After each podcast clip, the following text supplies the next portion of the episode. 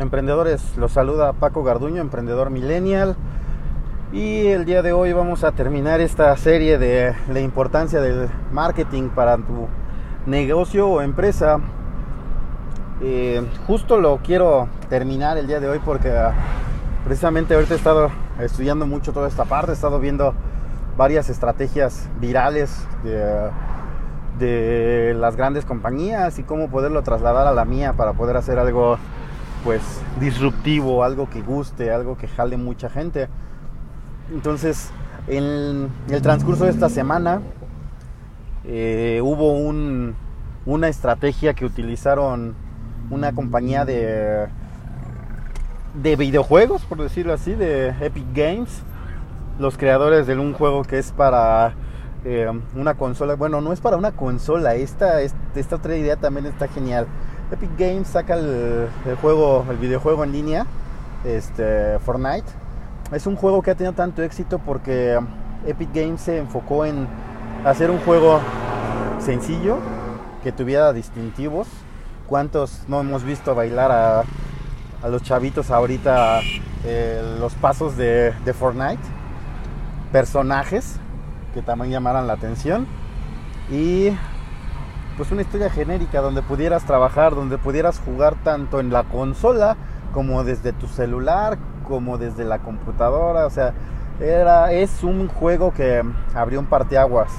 Y como tal no era para menos, tenía que hacer un cierre o un cambio en su campaña de marketing igual siendo parteaguas. Y la verdad la rompieron. No me acuerdo si fue el día martes, lunes o martes, se empezó a poner muy viral el adiós a Fortnite. La verdad es que yo no soy ha sido ya los videojuegos menos a los del celular. Tiene mucho que no, no juego. Jugaba, jugaba en mi adolescencia eh, consolas. Estaba el Play, el Play 2 era lo que más jugaba. Después el Xbox. Pero la verdad es que dejé de jugar ya hace tiempo.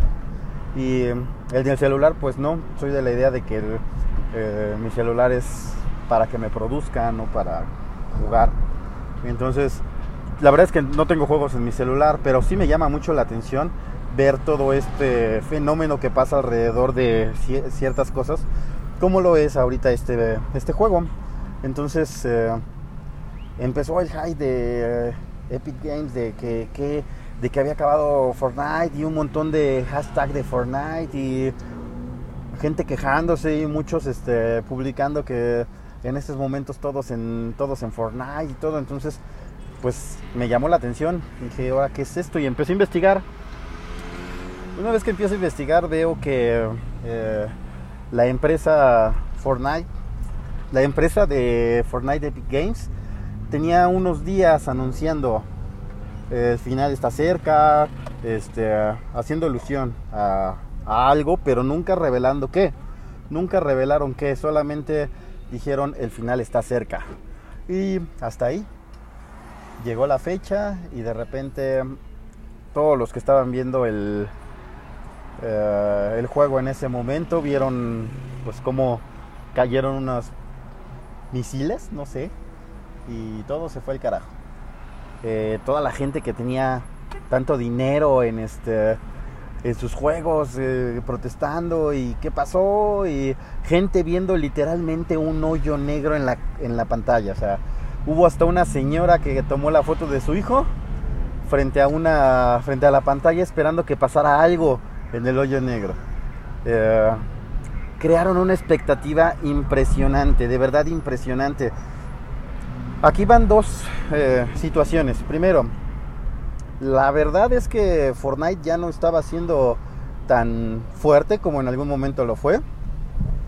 Ya no tenía el impacto, ya había otros juegos con muchísimo mayor este, auge, ya había juegos que tenían más este, reconocimiento, entonces eh, Fortnite tenía que hacer algo para, para poder este, competir, para poder regresar otra vez a, a escena. Eh, y segundo, los días en los que Fortnite estuvo cerrado fueron de pérdida para la empresa. Bueno, aquí entre comillas, realmente fue inversión. fue una inversión para, para la empresa. Sí, no estuvo generando eh, entrada, no estuvo generando dinero durante esos días. Lo que generó fue un high. Lo que generó fue un engagement. Que la gente estuviera tan pendiente de, no, ah, ¿qué pasó? ¿Qué es? este, ¿Qué se viene? ¿Qué van a hacer? Eh, fueron, fueron trending topic también. Estuvieron, pero en boca de muchísima gente que estaba, eh, gente inclusive que no, no, como yo, que no soy eh, fan del juego, que no soy ni siquiera jugador de otros, me llamó la atención ver qué onda. Veía los videos, un buen de teorías, no, es que ya se acabó, este, derechos, no, no, no, o sea, hubo muchas teorías tal vez muy locas de por qué lo estaban haciendo, ¿no? Y bueno, el día de hoy se lanzó el tráiler oficial de Epic Games sobre eh, Fortnite Volumen 2. Eh, vienen mejoras, vienen varias cosas. Realmente yo como lo veo es como, esto es como un parche de actualización para un juego. O sea, a mí me, acuerdo de la época en la que estaba con el Xbox y el Xbox One y esto era, te llegaba el parche, te llegaba la actualización y venían algunas mejoras, podías hacer más cosas, etcétera. Entonces esto realmente fue una actualización, sí metieron escenarios nuevos, sí metieron algunas cosas nuevas, pero realmente la esencia sigue siendo la misma. Lo que hizo Epic Games fue crear muchísimo eh, incertidumbre hacia su actualización, hacia lo que pasaría. ¿Eso qué trae? Gente que quiere probarlo, que quiere jugarlo, de que, está esperando el momento en el que salga, yo lo quiero jugar, yo quiero ver qué tiene, yo quiero ver, o sea, mucha, mucha, mucha atracción. Entonces, eh, igual el que regresen jugadores que ya no estaban siendo constantes, que ya habían abandonado sus cuentas, que después de todo esto, que esperen algo pues más, este, más fuerte, pues llama la atención. Entonces, eh, personalmente se me hizo una estrategia increíble.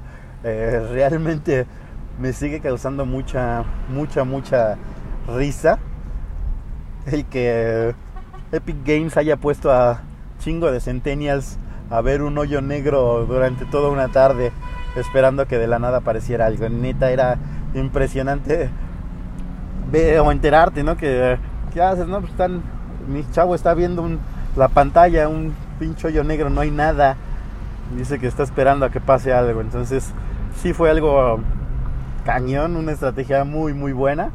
Y que, pues habrá quienes digan, ay, no manches, este, eh, jugaron con nosotros o nada más para vendernos el, el siguiente y todo. La verdad, su marketing fue muy bueno.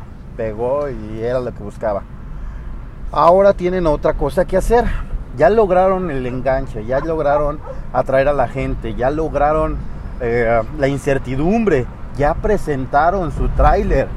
Ahora lo que, lo que deben de hacer es no defeccionar, realmente cumplirle al, al jugador lo que el, el que le estás prometiendo. Si tú realmente le das lo que lo que le estás generando en incertidumbre, tendrás nuevamente a tu mercado cautivo, tendrás a toda la gente eh, feliz y volverá a renacer.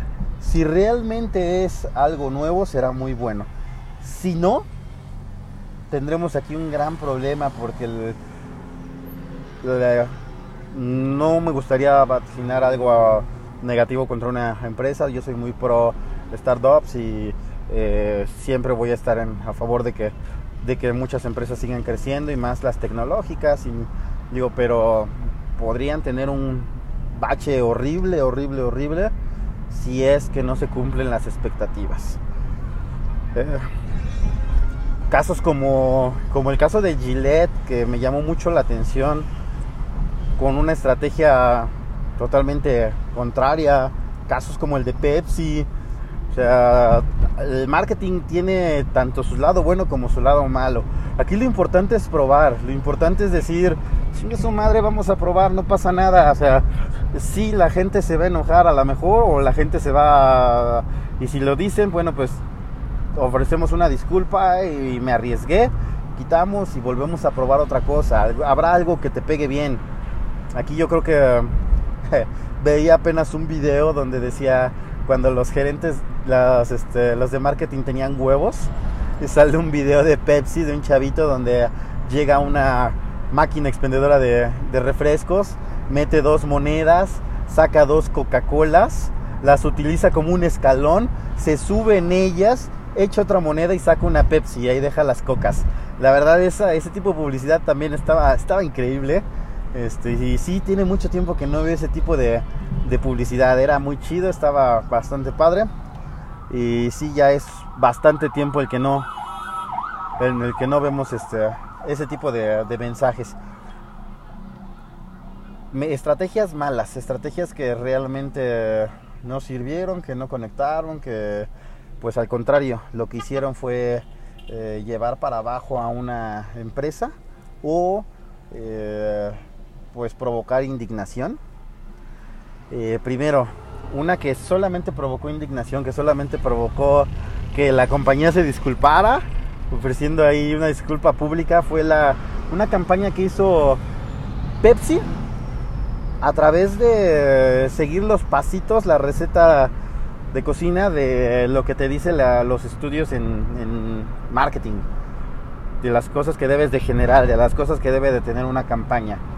Yo soy de la idea, yo no soy estudiante de o soy este, profesionista del marketing, yo soy un apasionado de él. Yo me, me preparo y tomo los cursos que puedo y estoy leyendo y estoy viendo este, cursos online, estoy aprendiendo. Eh, yo por, por carrera yo soy economista, sin titular también. Creo que ya lo, lo platiqué en, el- en mi podcast de, de presentación. Si no lo has escuchado, échate un clavado, es mi primer podcast. Eh, yo, no, yo no creo tanto en el papelito, en el título. Eh, creo en lo que tú puedes aportar y en lo que realmente te puede aportar eh, la persona por su conocimiento, por su creatividad, a lo mejor por su experiencia, etcétera. Eh, sí he leído, sí he estado informándome, sí he estado viendo qué es lo que la final de cuentas la escuela convencional te dice que tienes que hacer. Bueno, pues los creativos en ese entonces de la campaña publicitaria para Pepsi siguieron los pasitos tal cual que hicieron, se trajeron a eh, una de las Kardashians, o sea, tráete a la figura pública que sea que nos brinde su, respaldo. Eh, hicieron una protesta, como una tipo protesta social, donde mezclaron así todos los este eh, todas las culturas. Era un chico asiático tocando el cello en una este el tipo, tipo asiático tocando el cello en, en un piso, en un primer piso, una modelo, este, que era en este caso la Kardashian, que estaba en el este eh, en la entrada de un edificio, eh, recibiendo una sesión fotográfica, el- un chavo, eh, una chava que era representaba la raza afro eh, con problemas este para tomar una fotografía así como por el problema de falta de creatividad o sea intentaron hacerlo todo lo políticamente correcto y después se unen todos a una marcha y la transformación de la Kardashian quitándose la peluca e integrándose a la marcha y ya todos protestando y la gloria llega cuando le da la Kardashian le da una Pepsi a un policía y el policía la recibe y se la toma y todo es celebración y todo es júbilo. No aportó absolutamente nada, no tuvo absolutamente nada de relevancia, no dejó ni un mensaje claro. La verdad es que la campaña estuvo pues pésimamente dirigida al grado que la hija de Martin Luther King puso un tweet de si mi padre hubiera sabido lo fácil que era, solo tenía que dar Pepsis. Imagínate. Entonces, eh, lo que hace Pepsi en ese momento es eh, bajar su campaña, empezar a pedir pública, este, pedir disculpas públicas en todas sus redes sociales, intentando justificarse, intentando esto. Mira, a final de cuentas las marcas las perdonas. La verdad es que eh, sí la regaron, pidieron una disculpa, la bajaron y ya, o sea, no pasó nada. Simplemente aprendieron. Ya sé que no debo de hacer en este tipo. Espero que a la agencia que, eh, que les trabajó esa, esa campaña la hayan corrido, que sí fue algo desastroso. Y bueno, la campaña que también estuvo muy fuerte y esta sí le trajo problemas muy serios y una baja de números fue la campaña de Gillette. Gillette sacó una campaña poniendo eh, en tela de juicio y muy fuerte tirándole a los hombres, al machismo, a varias cosas así. Entonces, eh, pues como un producto que va dirigido principalmente hacia hombres le tira a los hombres en esta situación. Entonces intentó educar, intentó reeducar a través de eso. La verdad es que la campaña fue un asco. Eh, de por sí en esta era millennial se está viendo que cada vez el hombre se rasura menos, eh, todo estadísticamente comprobado, que ah, muchos hombres prefieren ya ahorita que está muy moda las barbas y todo, eso le provocó una baja en sus números a Gillette. Después de eso, eh, pues estrategias de publicidad de ese tipo le, le generaron muchos problemas. Luego eh, su competencia que se pone astuta al momento de que ven eso y eh, deciden pegarle, tirarle a la yugular en el momento indicado. Al grado de que Gillette incluso tuvo que bajar el precio de sus navajas, o sea, tuvo que bajar calidad, tuvo que hacer varias cosas para intentar competir porque ya no estaba siendo pues considerada tan fuerte en el mercado. Y bueno, los números de Gillette cada vez están cayendo más. Y, sí, un parteaguas muy, muy importante fue a raíz de esta, esta campaña publicitaria que pues generó muchísima este, eh, molestia y bueno, es momento en el que todavía no se ve tan con tan buenos ojos a la, a la marca. Bueno, esos son algunos ejemplos de algunas campañas buenas, algunas campañas malas. Algo que es muy importante que también consideres es que el humor siempre, siempre atrae, siempre es bueno. Eh, ver un comercial, ver una campaña que te saque una risa, siempre te va, te va a gustar, siempre vas a recordar esa campaña, siempre va a ser así de, ah, qué chido, sí, como, como esto, como aquello. Eh, yo recuerdo de las primeras campañas publicitarias de Axe, el desodorante, que era una campaña de un elevador, donde un chavo normal, chavo de oficina, típico Godín, entra al elevador. Ah, pero momentos antes de que él entrara, está saliendo un chavo muy fit, muy modelo. Se está cambiando la camisa, se abre la camisa, todo marcado, saca su desodorante Axe y se echa, se echa el desodorante. En ese momento el chavo sale del elevador y entra este chavo, un chavo común y corriente, nuevamente muy estilo Godín, se mete al se mete al elevador, está a punto de cerrarse y, entra una mano y lo detiene. El primer comercial era una chava guapísima, una chava así súper wow, modelo, así la para. Eh, están bajando en el elevador, la chava desde que entra lo voltea a ver así con la mirada pícara, con la atención, eh, haciendo alusión al desodorante, olía y olía y hacía los ademanes de que seguía eh, pues enganchada con el aroma de repente aprieta el botón para parar el elevador y toma siguiente se ve él saliendo del elevador arreglándose la ropa y ella también despeinada y arreglándose la ropa. Primer comercial se me hizo muy bueno, se me hizo así de, órale, está muy chido. Después el cierre del comercial fue lo que, lo que yo dije, wow, este engancho está increíble. Y era uno donde así como se bajaba la chava, él se quedaba ahí todo eh, usado en, la, en el elevador y nuevamente se repetía la escena. Se iba a cerrar el elevador y se veía una mano. Y aquí es donde estuvieron jugando los creativos para Axe en ese momento. Donde, por ejemplo, en el primero era una, una viejita. Una viejita abría y al momento en el que se abría entraba y le guiñaba el ojo al chavo. Y él nada más ponía cara de susto. Estaba muy gracioso eso. Después, otro salía un motociclista. Salía un motociclista. Eh, igual. Salía un motociclista, este, igual haciendo exactamente lo, lo mismo. O sea, veías al tipo rudo, al tipo de barba, tatuajes, chaleco, tipo Harley, con cara de malo. Que se abría, ponía la mano en la puerta para que no se cerrara y nuevamente entraba y volteaba a ver al chavito este así con cara de, y le sonreía y le guiñaba el ojo. Entonces, veías ese comercial y te daba, indudablemente te daba mucha risa, era muy agradable ver esa, ese comercial, te divertía hasta lo... ¿Cuántas veces no estás viendo un comercial cuando se veía más tele abierta y lo que hacías era cambiarle?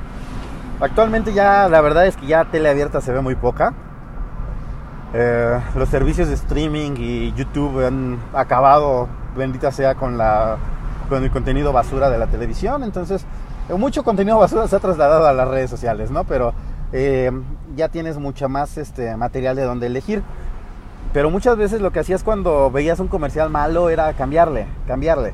Realmente con ese comercial, eh, recuerdo haber leído alguna vez unas encuestas en las que era de los comerciales que más disfrutaba la gente y que no les cambiaba, o sea, preferían dejarlo y verlo y siempre provocaba una risa. Entonces es una campaña a través de la risa buenísima. Apenas hubo una campaña publicitaria en Argentina que también dije, wow, están ocupando algo, eh, un problema social normal, común. Le están dando el toque de humor, está buenísimo. Y dije, no, no, no, esta, esta campaña también está muy, muy, muy chida.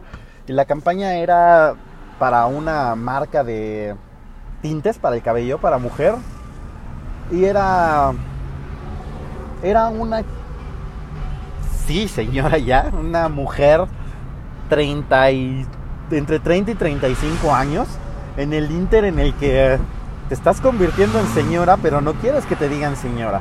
Entonces ponen a la mujer en situaciones en las cuales le van a decir eso, en las situaciones en las que eh, le dicen, eh, está en una sala de espera y sale el doctor y está otra señora más grande junto a ella y le dice el doctor, señora, su turno. Y ella protesta, no, me toca a mí. Dice, por eso, señora, pásele. Eh, se queda así con cara de... Y después, este, eh, en un parque, los chavitos jugando fútbol y se le pasa la pelota y le grita, señora, señora, pásenos la pelota. Eh, otra, otra escena está en, el, en un restaurante y va saliendo del del restaurante y se le olvida la cartera y va el mesero corriendo atrás de ella gritándole señora, señora, su cartera y ella cada vez corre más rápido. Y la campaña decía, em, para esos momentos que son inevitables, alárgalos un poco más. Y, era la campaña sobre la, el tinte para el cabello y bueno, se ve a la chica en el proceso y todo. La verdad es que fue súper creativa, me gustó muchísimo. Este fue marketing de Argentina. Eh, me, hizo reír mucho. La verdad es que eh, conectas con ese tipo de, marcas, conectas con ese tipo de mensajes. El humor siempre va, a ser muy bueno. Siempre te va a traer más eh, un comercial que te haga reír o que te haga pensar o que te haga llorar. Son, dice Jürgen Klarik, un gurú y una persona increíble que tiene muchísimo contenido de valor sobre el, sobre el marketing y sobre el neuromarketing, que es su especialidad y de verdad yo creo que de los mejores en el mundo en eso. Em, que son de los sentimientos que debes generar para poder este, conectar y para poder, poder vender más. O lo haces reír, o lo haces llorar, o lo haces pensar. Entonces, eh, yo opto casi siempre por el, por el reír. La risa siempre, siempre te alegra el día, la risa siempre te, te provoca algo bastante, bastante chido. Entonces, piensa algún método que puedas utilizar, piensa alguna campaña, súmate a las, a las redes sociales, es donde está la, atención ahora. Eh, ya, ya los medios tradicionales ya no están. Recuerda, puedes tener la cura contra el cáncer, pero si la gente no la sabe, si la gente no sabe que tú la tienes, no va a pasar nada. Entonces, busca el método, busca el medio, busca la forma para que la gente te conozca. Tienes que hacer esos pasos para que puedas conectar con todos, para que la gente sepa que tu producto es bueno, que tu servicio es bueno o lo que haces, eh, aportar valor. Algo que en medios, en redes sociales he ido aprendiendo es de que no debes de estar vendiendo. Apenas hace ratito tuve una experiencia así como que... Ah, una amiga, una amiga mía en WhatsApp me manda un mensaje y ni siquiera un texto personalizado, ni siquiera un hola, o sea, me reenvía un catálogo de sesenta y tantas páginas de productos para el hogar. Yo así con un PDF de sesenta y tantas páginas. No me dijiste, oye, hola, ¿cómo estás? Que tengas un día chido. Nada.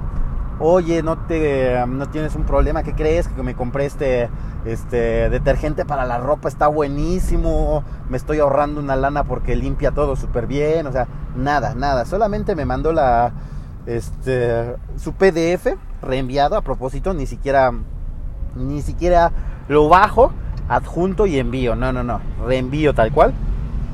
Y mando. Yo ahorita viendo todo esto, todo esto, este, estudiando todo esto, sí, dije, no mames, ya agarré, le, le mandé un audio. Sí le dije, em, amiguita, tu forma de intentarme vender, la verdad es que eh, estás en era dinosaurio. Yo al menos no te compraría así, ni siquiera me llamó la atención. Nada más vi que decía 63 hojas y veo la, la hoja de inicio que es sobre productos así y todo en primer lugar, ni siquiera me, me interesan, no son productos que yo esté buscando. Eh, segundo lugar, si fueran productos que estuviera buscando, tal vez no sería la forma en la que tendrías que engancharme. Ya le comenté, ¿por qué no buscas esta, este, este método? así. Eh, buscar, buscar de qué manera puedes ayudar a solucionar el problema de alguien para que ese alguien se interese en el producto o en el servicio que tú tienes generas la confianza y una vez que tienes la confianza, la venta es mucho más fácil y segura. Em, ¿Cómo puedes ocasionar, cómo puedes lograr esto? Dando valor.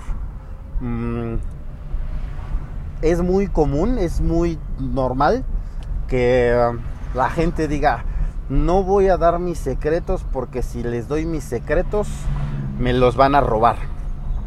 ¿Ok? Es que si les enseño cómo hacer mi, pastel especial o esto, eh, me lo van a robar. Mm, ok. Bueno, aquí va. La verdad es que los más grandes chefs, los más grandes este, personajes actuales en cuanto a eh, contenidos y bueno, a reconocimientos, están compartiendo todo en redes sociales. Están compartiendo todo en, en sus cuentas oficiales, están haciendo las cosas de esa manera. ¿Por qué?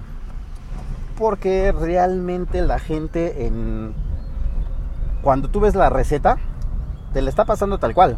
Te está diciendo lleva esto, lleva esto, lleva esto. Te está pasando la receta. A lo mejor no te está pasando su tip real que es este pues tengo que batirlo exactamente 25 minutos, no 40, no 35, o sea, la receta dice tanto, yo encontré que era esto. O tengo que echar este ingrediente en este punto exacto. Esa, esa parte de la receta no, no, la están pasando. Están pasando la receta general. Aquí están los, los este, eh, aquí están los ingredientes. Estos son los pasos a seguir y esto te va a llevar a este resultado. Eso es lo que ellos están compartiendo. Y lo que están generando es muchísima, muchísima atención, muchísima gente que diga, ah, está chido, vamos a seguirlo. Y si entras a sus, a sus feeds en Instagram o si entras a sus muros en Facebook, encontrarás que tienen mucho contenido de eso, comparten mucha información. Entonces, ah, pues lo voy a seguir porque pues no manches, está enseñando a hacer las cosas. Y mira, no está, este, no está cobrando, no está, está chido, este, vamos a ver, ¿no? Entonces, este, eso, eso provoca la confianza, te vuelves eso.